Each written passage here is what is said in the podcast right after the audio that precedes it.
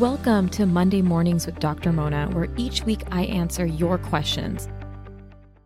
Hi, Dr. Mona. Uh, my son is two and a half, and probably for the past few months, maybe a little bit longer, he doesn't want us to clean or even touch his penis or his scrotum. And, you know, it's, it's weird because he uh, doesn't seem to be bothered by anything. He just doesn't want us to touch it and reacts kind of strongly to it. And um, I was just wondering if this was normal for boys to not want that area touched at such a young age, um, or if there's anything else that we should be worried about and trying to look into further. Thank you. Thank you so much for this. A great question. And I wanted to tackle this not only to normalize the situation, but offer an opportunity to teach our kids about body parts and body autonomy, which is important. And it's our job as parents. And it can be taught in this toddler years. Sometimes as parents, we feel a little bit shy or uncertain about talking about these things with our children because maybe we feel a little bit uncomfortable. But we really need to normalize having these conversations not only about body autonomy, but because it can also lead to safety um, in case we ever find that our child is being touched inappropriately. I know as parents, it's not something that we want to think about or know about, but it is really important that children understand the difference between an okay touch and a not okay touch. And in this situation, how you can navigate it as their parent who is looking out for their best interest. So, number one, this is normal for boys and girls to be very private at this age. Some are not, and some are. And it's very normal if the children are or are not. It's all based on temperament. So, some kids by nature are going to be more shy. They're going to guard more for their genital privacy, while a sibling in the same household is more open. So, you as a family are approaching things similarly. It's just that some children are more shy about this, and that is very normal. We want to normalize the fact that they are more private, and that is okay. So it's totally normal and it varies child by child. But two plus, so you have a two and a half year old, is a very common age and a great time to teach about body ownership. So, how should you navigate this situation? So use the opportunity to teach your child correct body part names and that you understand that they won't want to be touched and respect that. So eliminate the cutesy names for genitalia definitely by two years. I really encourage using normal body parts from the beginning but by two years i really want you to remove the cutesy names. You know we don't call our ears our earsy weirsies or toggle woggles so you don't need to use cutesy names for genitalia. Normalize using penis vagina vulva. They're not bad words and i think again socially culturally we may think that they're bad words but they're not they're part of the human anatomy so it's important for communication purposes if someone were to inappropriately touch them. Also, if you show discomfort speaking about these body parts, then they will feel like it's something to be ashamed about as well, and it's not something that we should talk about. So we want to normalize the words and remind them not to be ashamed of those body parts and that it is a part of our body and private parts are for private, right? Although we are talking about normalizing these, you know, genitalia words, you're not going to say it's okay to just show people your genitalia in public, right? You say your penis and your vagina we look at in private this is yours in private, and then I'll get into more things that you can do. So, first is utilize this opportunity to talk about correct body parts. The next thing, so your son is actually very similar to mine. My son is also very shy with his private parts. So, offering some personal and professional tips here, okay? When he is shy, you can say, I see you don't want mommy touching your scrotum or penis. And again, you're using the real words. That's okay. Here, I think you can clean it yourself. So you give them a washcloth in the bath. Make it fun or silly and not out of frustration. So you're not going to say, okay, fine, fine, fine. Oh, okay, I'm not going to touch. Say, okay, that's okay, but here's a washcloth. Show me how we clean it. And then they're going to, you know, probably pat it. And you can also take the washcloth and demonstrate on a doll or just show them, okay, you're going to pat the area and clean the area. So allowing them the autonomy to do it themselves. You have to walk them through it. You know, you may have to tolerate some dissent. You know, they may scream and cry if they don't want to do it. Say that's okay and we can try again tomorrow.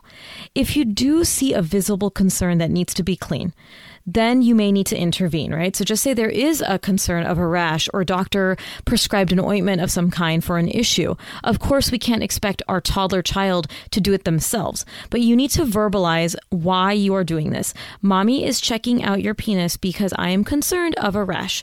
I am concerned because we have to put some medicine on it. See the example that you are verbalizing why you as a mother are looking at that area right now when they're showing a little bit of shyness.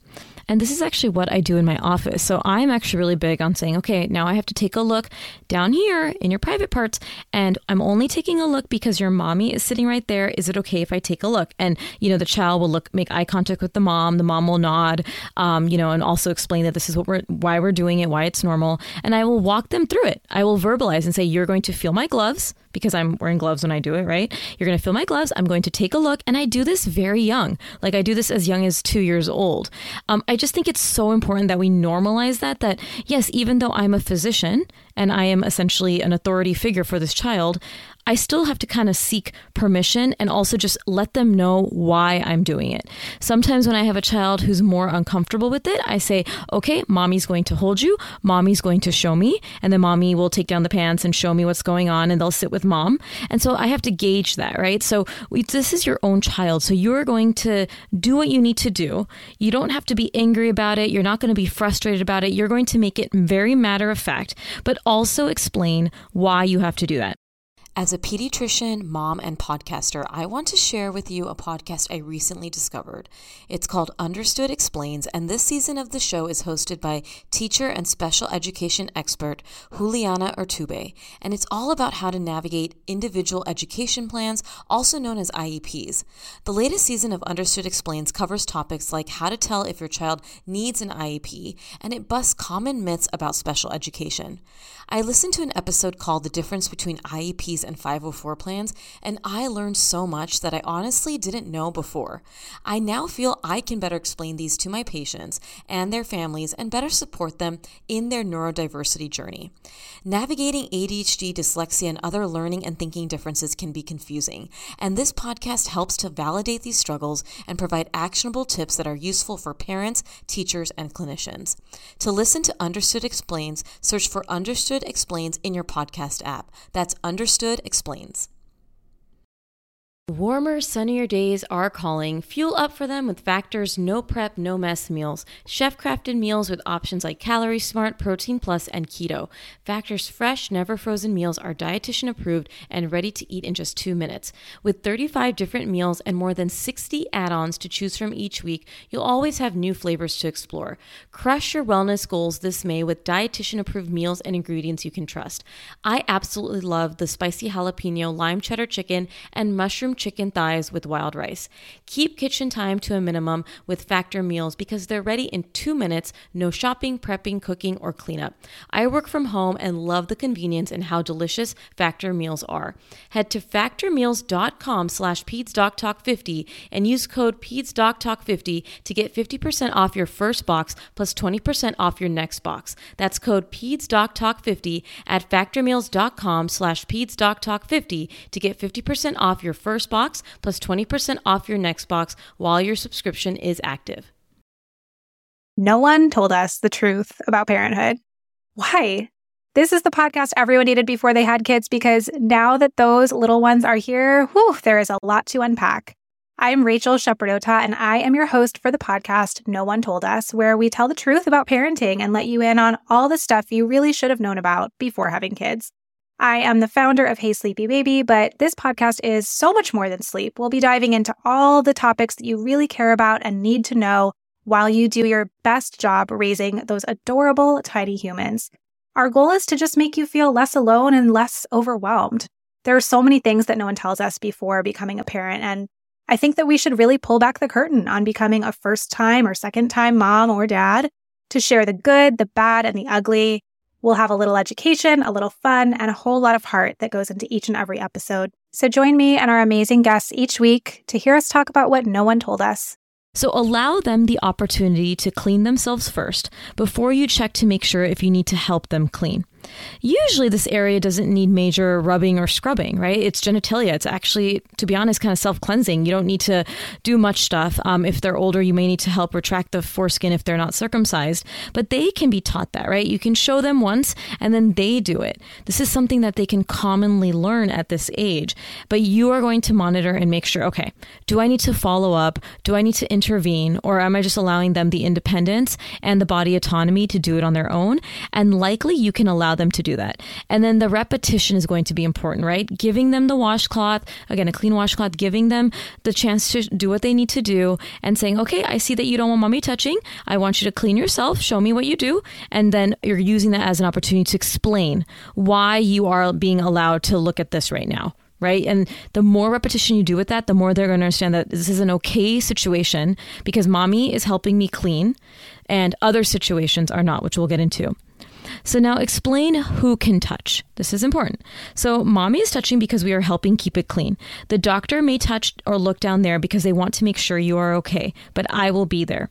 We don't let anybody see our private parts without our permission or see or touch anybody's private parts without their permission, right? So my body, my touch, your body, your touch. Nobody gets to touch or look at anything without each other's permission. Now, this is also important if you are a family that is comfortable being naked around each other. You know, we do this sometimes with potty training or just in general, right? The child sees their mother, father, or caregiver naked, and it's just kind of a common thing in some families. So I want you to make sure that you are verbalizing what's happening in this situation, right? So if this is happening, say, you know, mommy is naked in the bathroom and you see mommy naked because mommy is okay okay with that. You see daddy naked because daddy is okay with that. So you're normalizing that, yes, you're seeing this, but there are reasons why this is happening, right? There's rules to why this is happening. It's not just that this person is doing this and it's against their will, right? We want them to understand that they have a choice, especially with their genitalia. The next thing is discuss what okay and not okay touches are. An okay touch is if someone helps you when you fall and they give you a hug. An okay touch is if there is an injury, for example, and we need to address that. An okay touch would be just say there is a rash in the area, and you know, I have had to prescribe ointments for rashes or irritation in the penis, for example, or in the vaginal area for like a vaginitis. And so I normalize and say, hey, look, this is what needs to happen because we need to keep this area safe and protected. So mommy has to put on some ointment every day after we go take a bath or whatever it is. So it's really important that we say the why of why this is okay. Not okay touches if is if it makes the child feel scared, nervous, or icky. You can use that word. So you want to normalize what are okay and not okay touches. Set the expectation that mommy's going to look there during diaper changes or you know baths um, whenever you're looking there to make sure everything is okay. So they understand the why. So obviously, as a parent, we have to take a look at these areas sometimes to make sure everything's okay.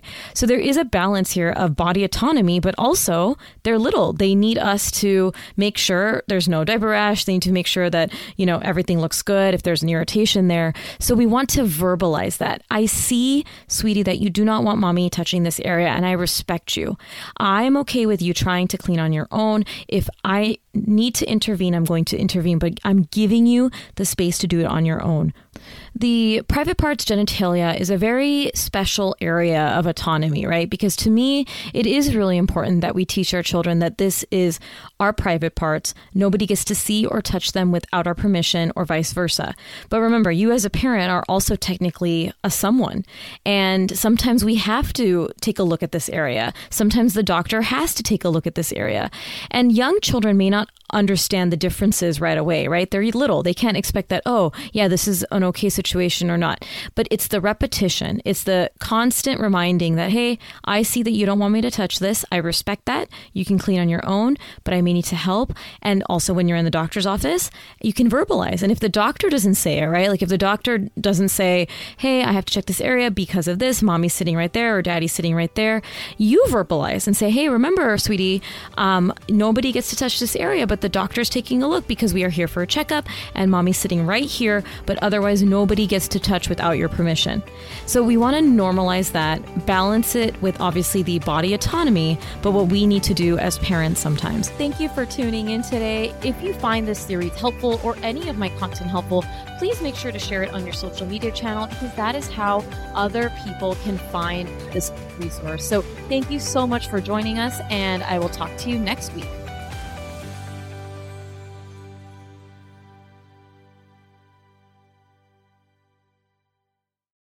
Well, hey there, busy mama. Are you looking for ways to make your life easier, your home less chaotic, and at the same time add more joy to your life? My name is Deanna Yates, and I'm the host of Wannabe Clutter Free, a podcast all about letting go of the stuff we don't need in our lives so that we can focus on what truly matters. Don't worry, I'm not going to tell you to throw it all away or make you feel guilty about keeping something you love, no matter how many other people don't quite understand it but I will give you practical and, more importantly, actionable advice so that you can make progress right away. And you won't just hear it from me, there are amazing guests too. It's like having your bestie in your pocket telling you it's okay to let go of the things that are not serving you and your family in a totally non judgmental way. So join me over on the podcast where we can work on progress over perfection for those of us that want to be clutter free.